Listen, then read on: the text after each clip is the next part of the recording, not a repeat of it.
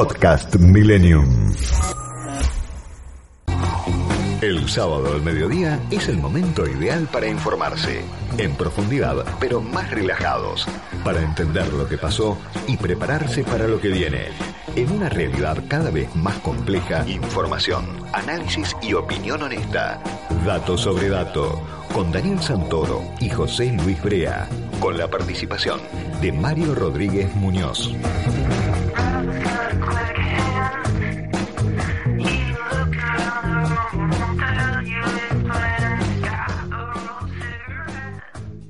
Buen mediodía para todos. Hoy no es un sábado más para el equipo de datos sobre datos. Estamos de duelo. Nos embarga la tristeza porque ha partido nuestro querido compañero y amigo Mario Rodríguez Muñoz, luego de batallar durante más de tres meses contra las secuelas del maldito COVID. Tres largos meses, casi cuatro desde aquel ya lejano 3 de junio, el día en que lo internaron. Como otros millones de argentinos, se había contagiado el coronavirus. Nos preocupamos, pero teníamos fe. Es que había recibido una dosis de la vacuna, que no habían sido dos por la impericia y la inmoralidad con la que se manejó el tema en nuestro país, algo por todos conocido. Pero no era tanto esto lo que nos daba esperanzas, sino, sobre todo, su espíritu joven y sus ganas de vivir. Nos decíamos, ya sabrá Mario enfrentar la adversidad con humor, transformar el miedo en coraje, ya convertirá el enojo en combustible para la recuperación. Desde entonces seguimos los vaivenes de su salud. Nos ilusionamos cuando él se ilusionó con la recuperación. Nos fastidiamos cuando él se fastidió por los retrocesos. Nos angustiamos cuando él se angustió por el paso del tiempo sin soluciones. En un momento la salida del pozo parecía al alcance de la mano. Si hasta pudo estar una semana en su casa nueva, la que había remodelado con amor y en la que todavía teníamos pendiente compartir un asado. No podrá ser.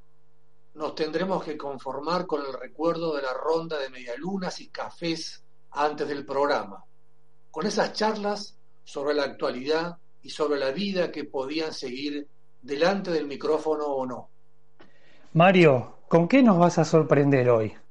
Así empezaban casi siempre tus columnas en Datos sobre Datos, las que nos llevaban a viajar por lugares exóticos, nos hablaban de millonarios excéntricos o nos daban consejos sobre temas económicos.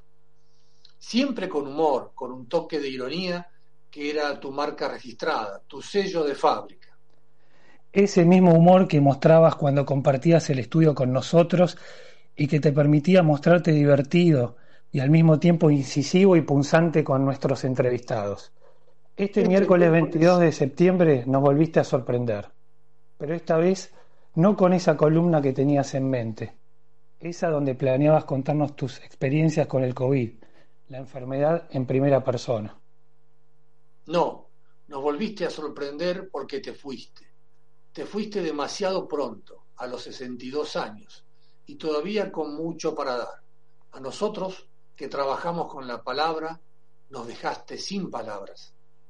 Te vamos a recordar siempre con esa sonrisa y ese sentido del humor que alivianan el lugar de trabajo, que mejoran el ánimo y la confianza de un equipo. Adiós, Mario. Adiós, amigo. Hasta siempre. Hasta siempre, Mario.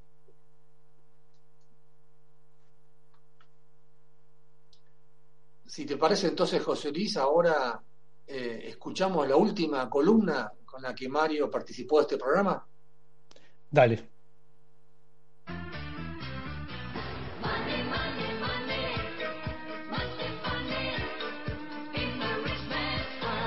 Te presentamos las claves y los secretos del mundo de los negocios.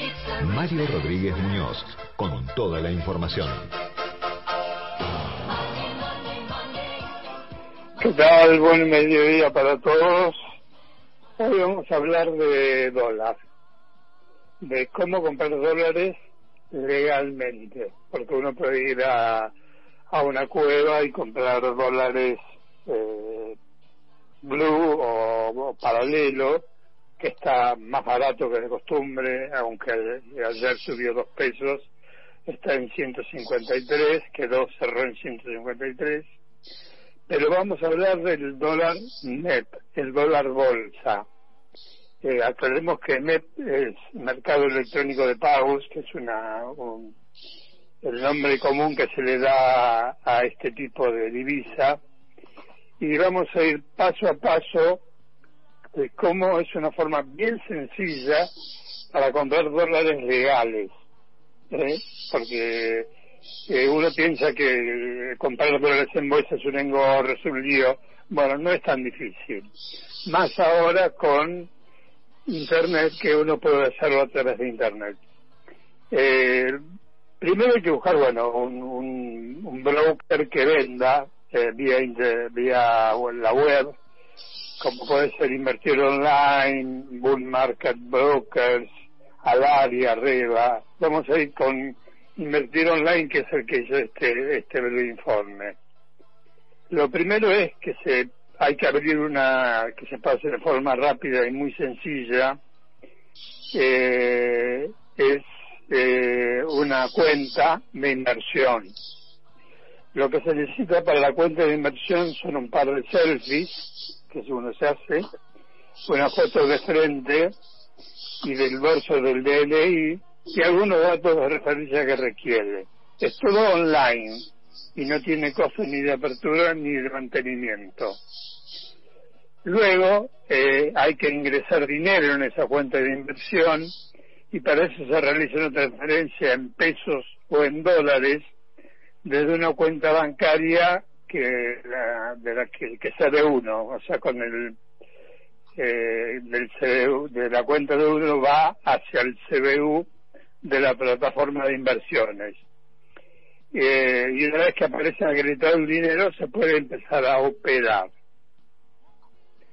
Cuando está depositado el dinero en la cuenta de inversión, hay que ir, y acá hay que prestar atención a los pasos que son simples, pero bueno, hay que prestar atención porque es, eh, por escrito es más fácil si uno los lee que si uno los escucha.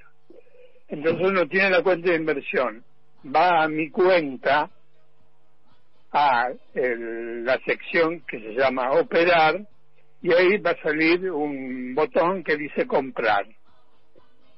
Eh, en símbolo, que es una de las partes que aparece cuando aprieta comprar, se debe ingresar el bono en pesos AL30.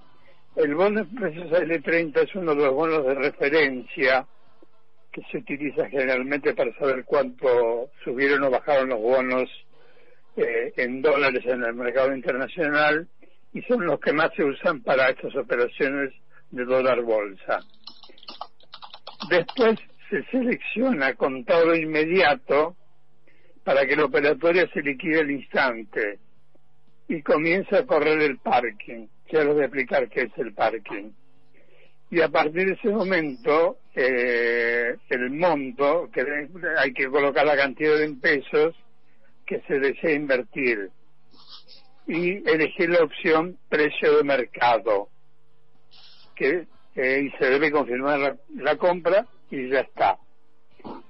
El parking es un tiempo que por disposición del gobierno hay que dejar eh, sin poder tocar los dólares que se compran a través, en este caso, del dólar bolsa.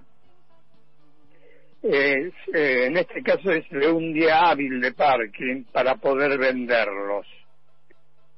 Después que pasa este plazo del día hábil, se accede otra vez de nuevo a mi cuenta, operar, y en este caso se pone vender, y se elige el símbolo AL30D, que es el mismo bono pero cotizado en dólares. Se eh, selecciona la operatoria que para que se realice con todo inmediato eh, en la cantidad que figura aparece un, un, cartelito que dice cantidad hay que colocar el número de bonos que se quiere vender y elegir precio de mercado. Eh, así de fácil se va a ver reflejado los dólares en la cuenta comitente. La cuenta comitente es la cuenta que, que uno eh, creó en este sitio para poder eh, eh, actuar en la bolsa y en el mercado de capitales. Eh, esto no se hace habitualmente, pero para operar a la inversa, digamos, si uno quiere vender los bonos en dólares para conseguir pesos por alguna razón, el proceso es igual, nada más que eh, en vez de poner que se quieren vender eh, los bonos AL30, hay que poner que se quieren vender los bonos AL30D y eh, se reciben pesos por los bonos AL30. Medio complicado de decir, pero es muy fácil de, de, hacer. Eh, y bueno, hay otras opciones que dan los distintos brokers para que uno deje los, porque los dólares pueden ir a las cuentas propias en los bancos, o uno puede dejarlas en las cuentas remuneradas en dólares que ellos llaman, eh, que les generan ciertos intereses. Eh, hay que tener en cuenta que el dólar eh, MEP o dólar bolsa eh, estuvo cotizando en 154,22 cerró el viernes. El blue está más barato, como dijimos, pero bueno, es ilegal. Y el solidario, que es el que se puede comprar en los bancos, que hay que pagar un 30% de impuesto país, más un 35% del adelanto de ganancias, está a 163,35. O sea que hay casi 10 pesos de diferencia entre un dólar y otro. Por eso es que conviene, si uno quiere comprar dólares en blanco, eh, estos dólares porque son además más baratos. Y los bonos, eh, los bonos AL30 que son en pesos, se cerraron en 5.410 pesos ayer, mientras que los AL30D, que son en dólares, cerraron en 34 dólares con 11. Esto es para que tengan una idea más o menos de cómo se puede operar eh, con dólares o dólares bolsa a través de Internet, que es una manera muy sencilla. Si uno entra a, a los brokers, eh, a ver que los pasos son muy simples para seguir y poder comprar estos dólares. Así que Pepe y Gaby, eh, bueno, ustedes pueden apostar sus millones a estos dólares si quieren.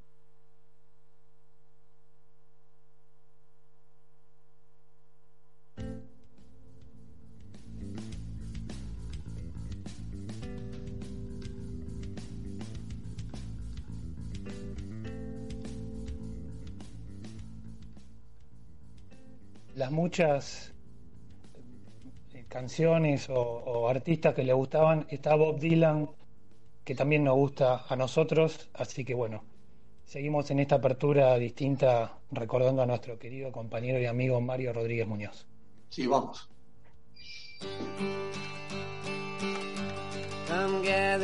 people and admit that the waters around you have grown and accept it that soon you'll be drenched to the bone.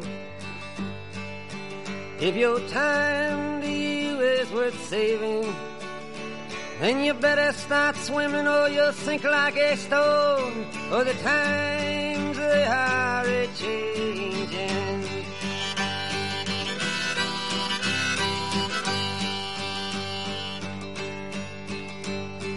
Writers and critics who prophesize with your pen. And keep your eyes wide, the chance won't come again. And don't speak too soon, for the wheel's still in spin. And there's no telling who that it's naming. Was the loser now will be later to win, for the times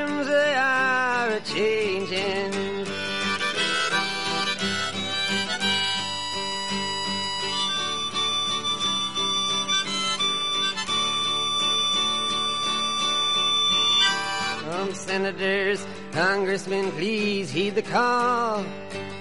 Don't stand in the doorway, don't lock up the hall, or he that gets hurt will be he who has stalled. The battle out outside raging will soon shake your windows and rattle your walls, for the times they are a changing.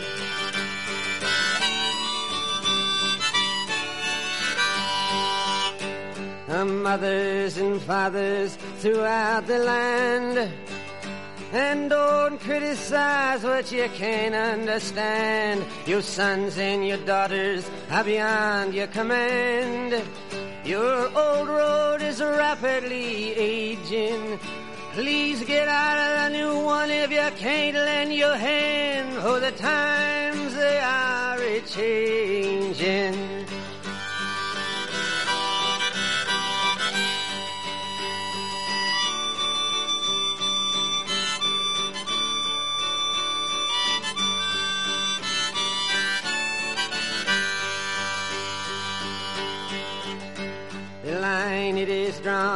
The curse it is cast. The slow one now will later be fast, as the present now will later be past. The order is rapidly fading, and the first one now will later be last, for the times they are a changing.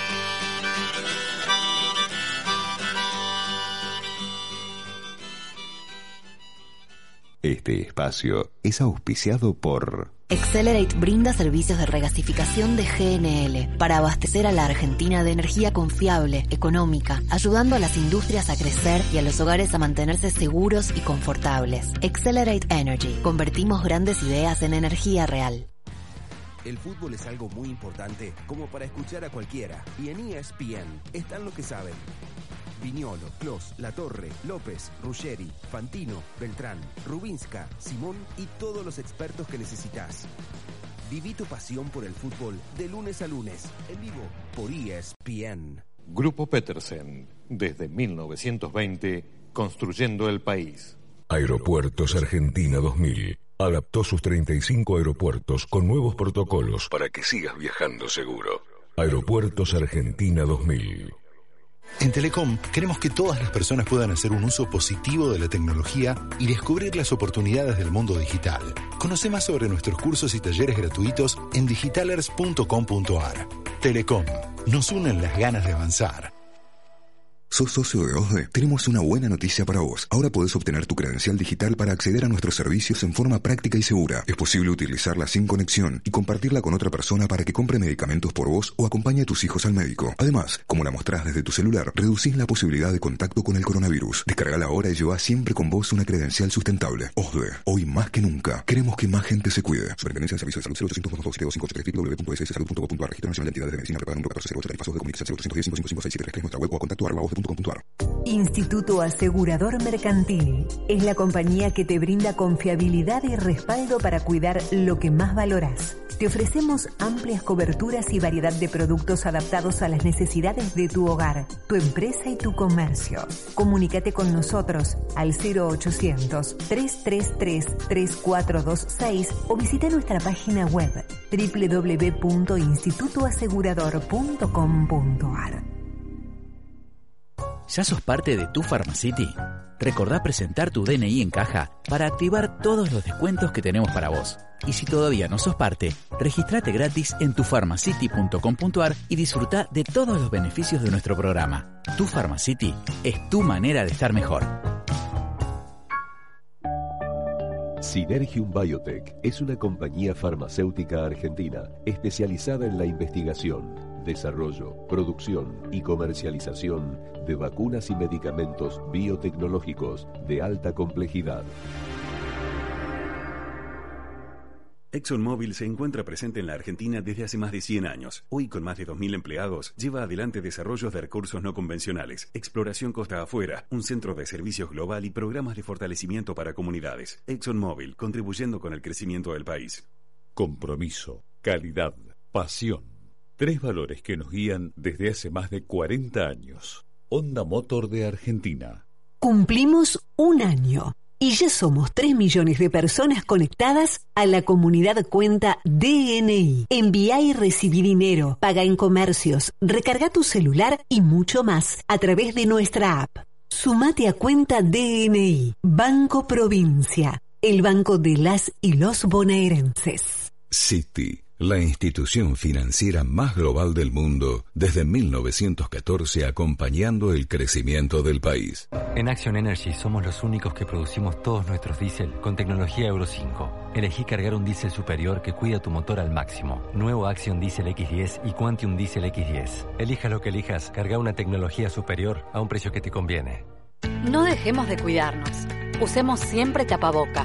Mantengamos distancia. Elijamos espacios abiertos. Ventilemos lugares cerrados. Para más información, entra a buenosaires.gov.ar barra coronavirus. Cuidarte es cuidarnos. Buenos Aires Ciudad. La carne vacuna refuerza naturalmente tu sistema inmunológico. Por eso este invierno, cuídate cocinando en casa con la mejor carne del mundo. Encontrá las mejores recetas en www.carneargentina.org.ar.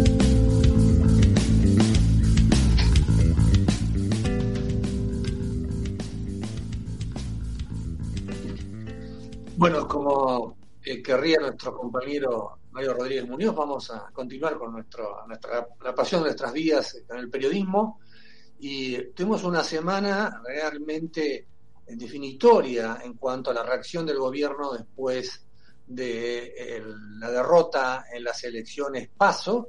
Vimos esta semana a un jefe de gabinete, el gobernador de Tucumán, Juan Mansur, tomando contacto directo con los intendentes, haciendo un trabajo territorial para tratar de recuperar los votos que perdieron de acá a las elecciones de noviembre. También vimos a un eh, Aníbal Fernández, un, polémico exministro de Seguridad, que vuelve a su cargo e intentando meterse en cómo resolver el avance del narcotráfico eh, en Rosario.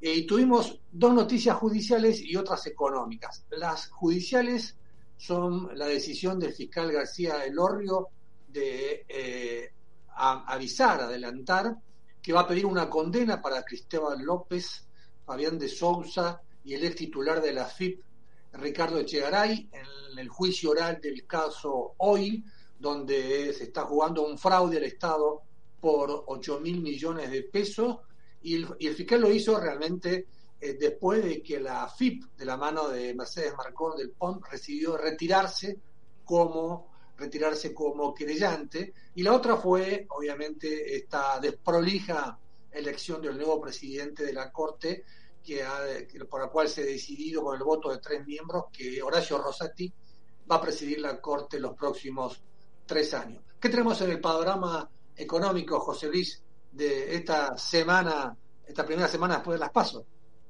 Bueno, tenemos una lluvia de anuncios, ¿no, Dani? Este, por ejemplo, la suba del piso de ganancias, eh, el, anuncio de eh, que, se, que va a haber, el, bueno, que aumenta el, salario mínimo vital y móvil, va a haber ayuda para los jubilados. Eh, se está especulando seriamente con que podría haber una flexibilización del cepo a las exportaciones de carne. Es decir, el gobierno parece haber abandonado la siesta en la cual venía antes de las PASO y eh, retomando un poco lo que vos decías, ayer me impresionaron un par de imágenes. Eh, del acto eh, que realizaron ayer, del acto político que hizo el gobierno ayer, no recuerdo bien ahora en dónde fue, Juan Mansur apareciendo casi como un virtual nuevo presidente y una foto de Alberto Fernández como a un costado, solo, eh, como esperando el momento de entrar, digamos, ¿no? El acto arrancó sin él y luego él apareció. Em, así que bueno, y más allá de los anuncios económicos del gobierno, que son muchos y que prometen ser varios más de acá hasta las elecciones, un poco sigue toda esta inestabilidad en los mercados, ¿no? Eh, bueno, un poco la incertidumbre, con el dólar blue, el riesgo país, vos sabés que son el termómetro de eh, el estado de ánimo de, los mercados han subido y bajado esta semana. Disculpame, sobre este tema del dólar, eh, ¿qué, pasa con eh, ese eh, dólar liqui que aumentó a 193, 194 pesos ayer? Y es el contado con liquidación, es el dólar que se que utilizan sobre todo las empresas para eh, sacar dinero del país. Eh, que bueno, que muestra un poco toda esta incertidumbre que, que yo te comentaba que están reflejando los mercados. Muchas dudas respecto de cuánto pueden aguantar las reservas del Banco Central. Eh, esta semana también se hizo el pago al Fondo Monetario Internacional eh, con los derechos especiales de giro, cayeron las reservas a partir de esto. Y bueno, realmente muchos temas para hablar, Dani, y el último cortito me parece importante también que casi se decretó la virtual, eh, el virtual fin de la, de la pandemia, ¿no? Este, ya no se, no se necesita circular con barbijo al aire libre y este, una sensación como que se quiere dejar esto atrás y no todos están de acuerdo, ¿no? Hay muchos infectólogos que dicen que todavía no, no no estamos para eso, e incluso el ministro de Salud de la Ciudad de Buenos Aires también. Sí, vamos a aprovechar la entrevista que tenemos prevista con la diputada y ministra de Salud, Graciela Ocaña, por ese tema, pero yo eh, te quería aprovechar a vos para que nos expliques, porque están todas las miradas puestas en el ministro de Economía, este Martín Guzmán, que esta, esta semana este, contradijo a Cristina Kirchner, ¿no? una, una vicepresidenta que está recluida en el Calafate, donde llegó con un avión de IPF para este, su fin de semana de descanso, eh, porque le dijo que no hubo ajuste en la economía argentina. Pero ¿qué Tiene bastante razón en eso. ¿eh? Y otros proyectos donde el kirchnerismo quiere hacer dos modificaciones a estas, estas, estas leyes que impulsa el ministro de Economía, Pepe. Te digo que tiene bastante razón Guzmán en decir eso, ¿no? De que no, no hizo ajuste. En realidad bajó el déficit. Esa es la explicación que le dijo a, que le dio a Cristina. Porque claro, no te olvides que hubo aumento de impuestos, hubo ingresos extraordinarios por el impuesto a la riqueza también. Y está el tema de la inflación, ¿no? La inflación que te ayuda también a, licuar gasto. Eh, esa fue un poco la respuesta. Las modificaciones, bueno, es, esta es en la ley de hidrocarburos y es en la ley de presupuesto. El kirchnerismo no está del todo convencido con eh, la suba de tarifas de servicios públicos que planea hacer Guzmán porque él quiere bajar los subsidios, ¿no? El costo de los subsidios. Es un tema que te diría que está eh, ahí. Es un tema que está ahí latente y que habrá que ver. Yo creo que va a ser definitivo lo que suceda en las elecciones, Dani.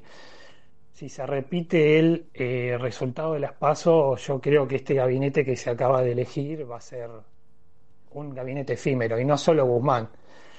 Eh, yo creo que está un poco atado a eso la suerte de Guzmán me parece que eh, cuando todo parecía que se rompía, ¿te acordás que hace una semana, eh, bueno, esa carta de Cristina y cuando parecía que todo este, tomaba un camino muy peligroso, yo creo que, bueno, en el gobierno se dieron cuenta que podía ser, este, podía ser una muy mala semana, digamos, desde el punto de vista de los mercados, el dólar y demás, primó la cordura y bueno, se produjo esto de que eh, Cristina le dijo a Guzmán que él no, no lo quería echar, y bueno, se bajó un poco, se, bajaron un poco los decibeles, ¿no?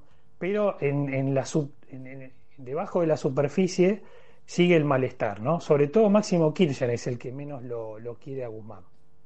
Y tampoco lo quiere a Kisilov porque yo creo que una de las cosas que por ahí se habló poco de esto fue que Cristina lo hizo viajar al gobernador narense al Calafate para ordenarle que permita que Insurralde, el intendente de Loma de Zamora, pase a ser su jefe de gabinete, entre otros cambios, y Máximo, que no quiere, obviamente, no le gusta la gestión de este, aunque no lo dice en, público, y que eran los dos, Kisilov y, Máximo, eran los dos eh, precandidatos presidenciales que Cristina imaginaba que eh, esa Cristina infalible que existía hasta, hasta antes de las pasos, que imaginaba y iba a poder poner en las elecciones del 2023. Pues si te parece, Pepe, vamos a una tanda y entonces continuamos con datos sobre datos. Dale, vamos. Todos los sábados a las 12, Datos sobre Datos. Tiempo de publicidad en Millennium. Soy Gourmet. Es el premium market que te propone un recorrido por sabores y delicias nacionales e internacionales únicos. Soy Gourmet embutidos y quesos artesanales, aceitunas de diseño, conservas patagónicas, mermeladas de pétalos, chocolatería de autor, platos y postres gourmet, pastas italianas, una selecta carta de vinos y un catálogo de aceites de oliva multipremiados que te va a sorprender. Ya estás a un clic de algo rico. www.soygourmet.com.ar Comenzó el plan público y gratuito de vacunación contra el COVID-19 en los 135 municipios. Si sos mayor de 18 años, registrate en www.vacunatepba.gba.gov.ar para recibir más información de la campaña y esperar tu turno. Es un mensaje de la Honorable Cámara de Senadores de la Provincia de Buenos Aires. ¿Cómo puedo ser mejor? ¿Qué quiero alcanzar? Hay un camino para llevarte de lo que eres ahora a lo que quieres ser. Florencia Gallo, coach cognitiva. El coaching es una metodología que consiste en liberar el potencial de las personas para explotar al máximo sus propias capacidades. Coaching empresarial y personal. Florencia Gallo, 15 3390 4444. Consultas online info arroba florenciagallo.com.ar Mate, mate, mate. ¡Ey! El mate solo no contagia. Dale, compartamos la responsabilidad de cuidarnos y cuidar al otro. Acordate, cada uno con su mate, nos cuidamos entre todos. Instituto Nacional de la Yerba Mate. En un mundo donde todos tenemos objetivos, metas, desafíos, la acción no puede esperar. Navegar un salto, internarse en la selva, explorar la historia, ir hacia la aventura. En la vida todos tenemos deseos por cumplir.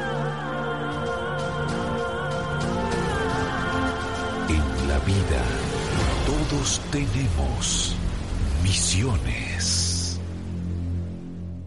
Fin de espacio publicitario. Millennium 106.7. Una radio para que mires la vida como es y no como está. Seguimos en Dato sobre Dato por FM Millennium. Bueno, eh, este lunes, José Luis, eh, vimos en forma sorpresiva cómo el jefe de gabinete Juan Mansur se reunió este, con la ministra de, Salud Carla Bisotti y anunció prácticamente el, el fin de las restricciones por el COVID, sobre todo a partir del primero este, de octubre. Digo que sorpresa porque el gobierno hizo como un giro de 180 grados, este, pensando quizás más en las elecciones que en la salud de los argentinos. Pero qué mejor la opinión de la ex ministra de Salud y eh, diputada de Juntos por el Cambio, Graciela Ocaña, sobre este tema. Buenos días, Graciela. José Luis Brea y Teresa Trot te saludan. ¿Cómo estás? Buenos días, ¿cómo están? Buen sábado. Hola. Muchas, muchas gracias.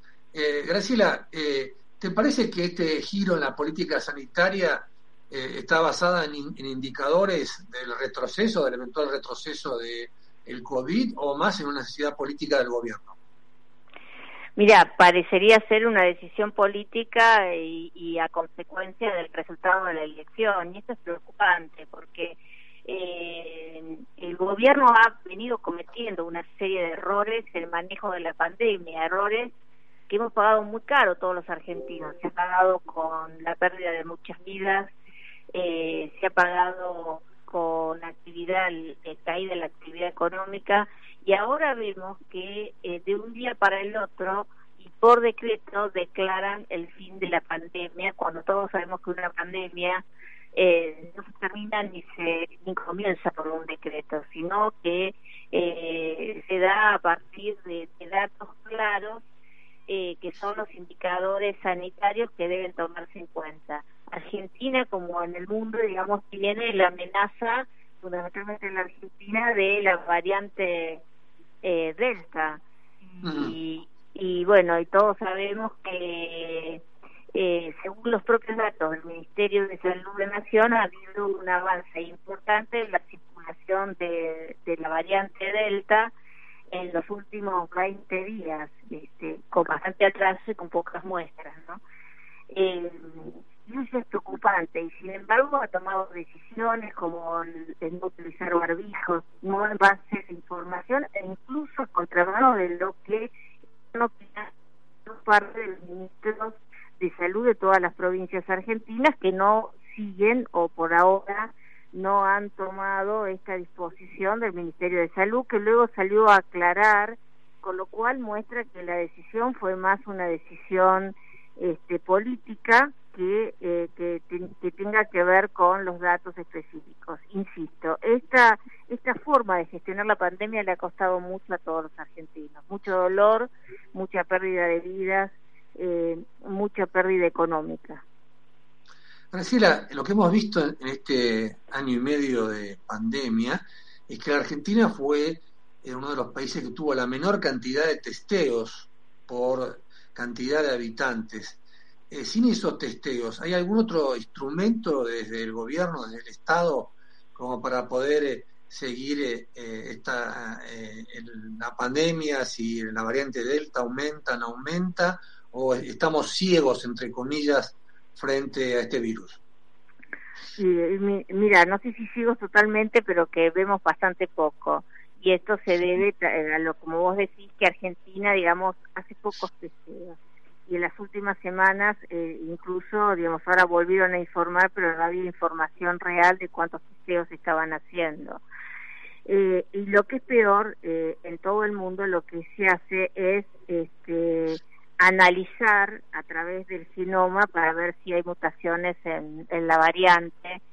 Eh, y Argentina, para que tengas una idea, ha comprado un equipo el año pasado que Inés anunció con bombos y platillos que nunca se pudo poner este, en uso y que podría, por ejemplo, analizar más de 4.000 muestras diariamente. Eh, hoy hay que decir que en, en este año se han analizado 4.000 muestras de enero a la fecha esto eh, la máquina esta lo hace por día, con lo cual vos tenés, tenés una idea real.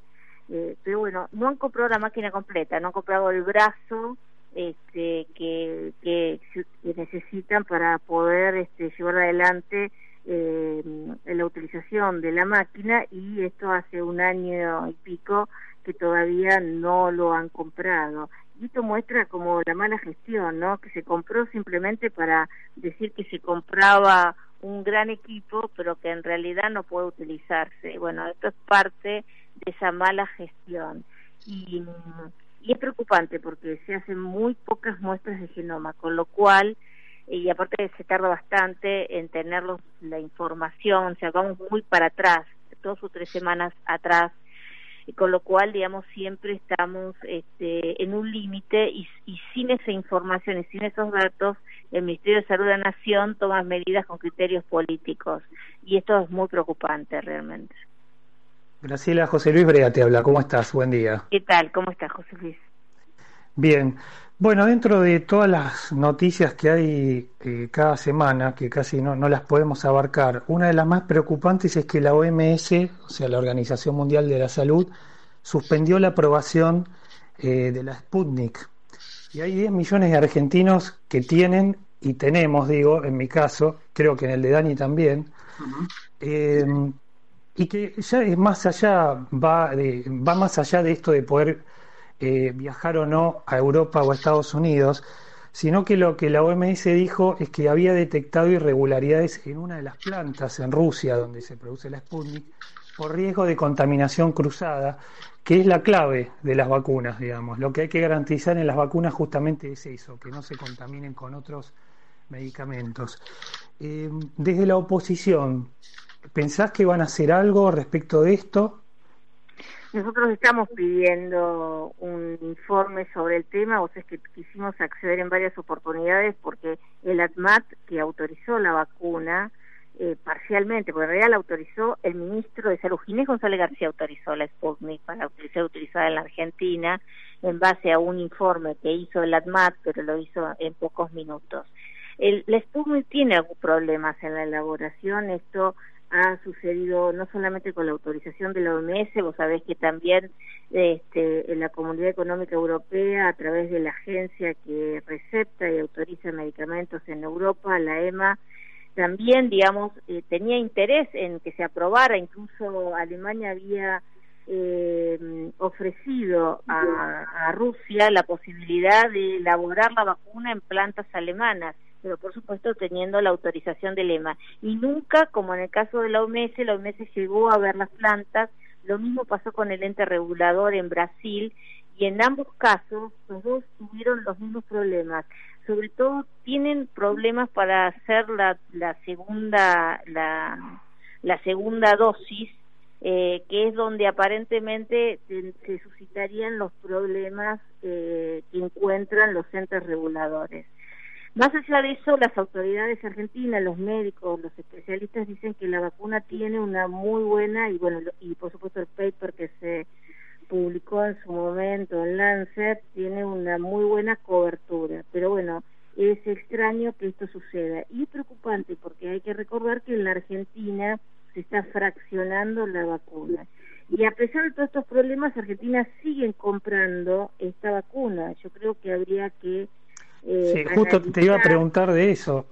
Perdón, Graciela, que te interrumpa. Conveniente suspender las compras eh, y suspender toda la elaboración de estas vacunas y ir a vacunas que están aprobadas, que incluso eh, como puede ser tanto la de AstraZeneca que compra Argentina como Moderna, eh, las vacunas chinas que también están aprobadas por, por la OMS y que están autorizadas. El problema con Rusia es algo que no se puede comprender porque ningún ente regulador ha conseguido eh, la, tener la aprobación, en algunos casos por mm. falta de documentación y por acceso a las plantas, como en el caso de la EMA o en el caso de la OMS y el regulador brasilero por problemas en la elaboración. Graciela, ¿ustedes pueden llegar a proponer que se suspenda el, envasado, por llamarlo de alguna manera, que se está haciendo acá en la Argentina? Porque esta es una apuesta grande que hizo el gobierno junto al laboratorio Richmond, donde eh, uno se supone que eh, la idea que tiene el gobierno es que en el 2022 la mayor parte de la población argentina sea vacunada con la Sputnik nacional. Eh, ¿Ustedes ¿Pueden llegar a proponer eso, que se suspenda el envasado acá mientras se averigua un poco más? Debería suspender todo el todo el tema del contrato. No hay contrato con este, la planta argentina porque no hay ningún tipo de relación con Richmond. El contrato es con el fondo ruso. Yo creo que como una cuestión preventiva se debería suspender eh, dado que, por ejemplo, eh, se ha hecho la combinación con otras vacunas, tanto con AstraZeneca como con Moderna, y aparentemente ha funcionado muy bien la cobertura que han dado este, esa combinación. Así que yo creo que eh, no deberíamos seguir insistiendo en la compra del Sputnik, pero la verdad que cuesta ver también por qué el gobierno, a pesar de todas las dificultades, incluso sin la entrega, amplió la orden de compra y compró más Sputnik. Es una cosa es como que insistir más de lo mismo. Y me parece que esto, estamos hablando de vacunas. Las vacunas no tienen ni ideología ni una, un problema de nacionalidad. Las vacunas salvan vidas y en el caso de que la vacuna tenga problemas, lo que hay que hacer es ir por vacunas más seguras, que hoy hay oferta en el mundo. La situación por ahí, el gobierno podrá justificarlo del año pasado que no tenía ofertas, pero hoy hay ofertas en el mundo de vacunas y, me parece que es una irresponsabilidad seguir insistiendo con la vacuna Sputnik.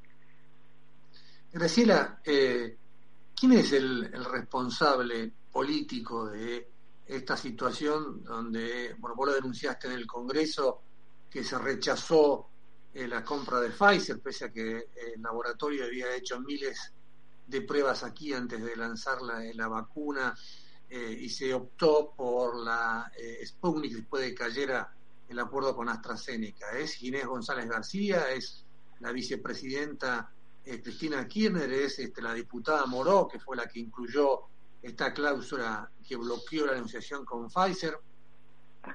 No, mira, yo creo que es una decisión política que tiene en la cabeza del presidente, la vicepresidenta y por supuesto los responsables de salud, ¿no? No hay que olvidar que la mujer del ministro Goyán en la provincia de Buenos Aires junto a Carla Bisotti visitaron todas estas plantas y aún advirtiendo, porque era claro que Rusia tenía problemas para elaborar la, la segunda dosis tenía muchas dificultades para elaborar la vacuna, eh, insistieron en comprarla. Es más, eh, creo que es reveladora la carta de Nicolini que se conoció, donde dice que, eh, digamos, en vez de defender el interés de los argentinos, defiende el interés de Rusia, diciendo que ellos, ella, habían hecho lo imposible para defender el proyecto Sputnik, cuando lo que tendría que haber hecho es lo imposible para conseguir vacunas en la Argentina.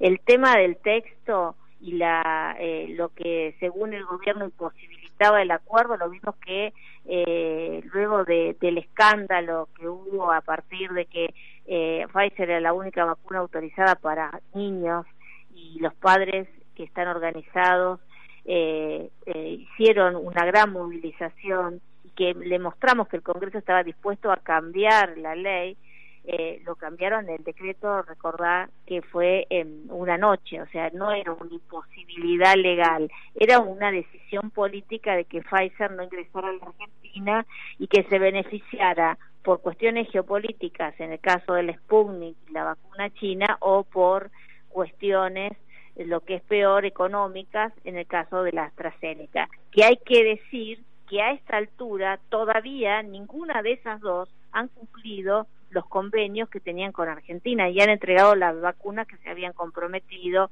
en un caso en febrero y en el otro a mediados de junio. Y ninguno de esos dos contratos han sido denunciados. Esto es lo que tiene que explicar el gobierno.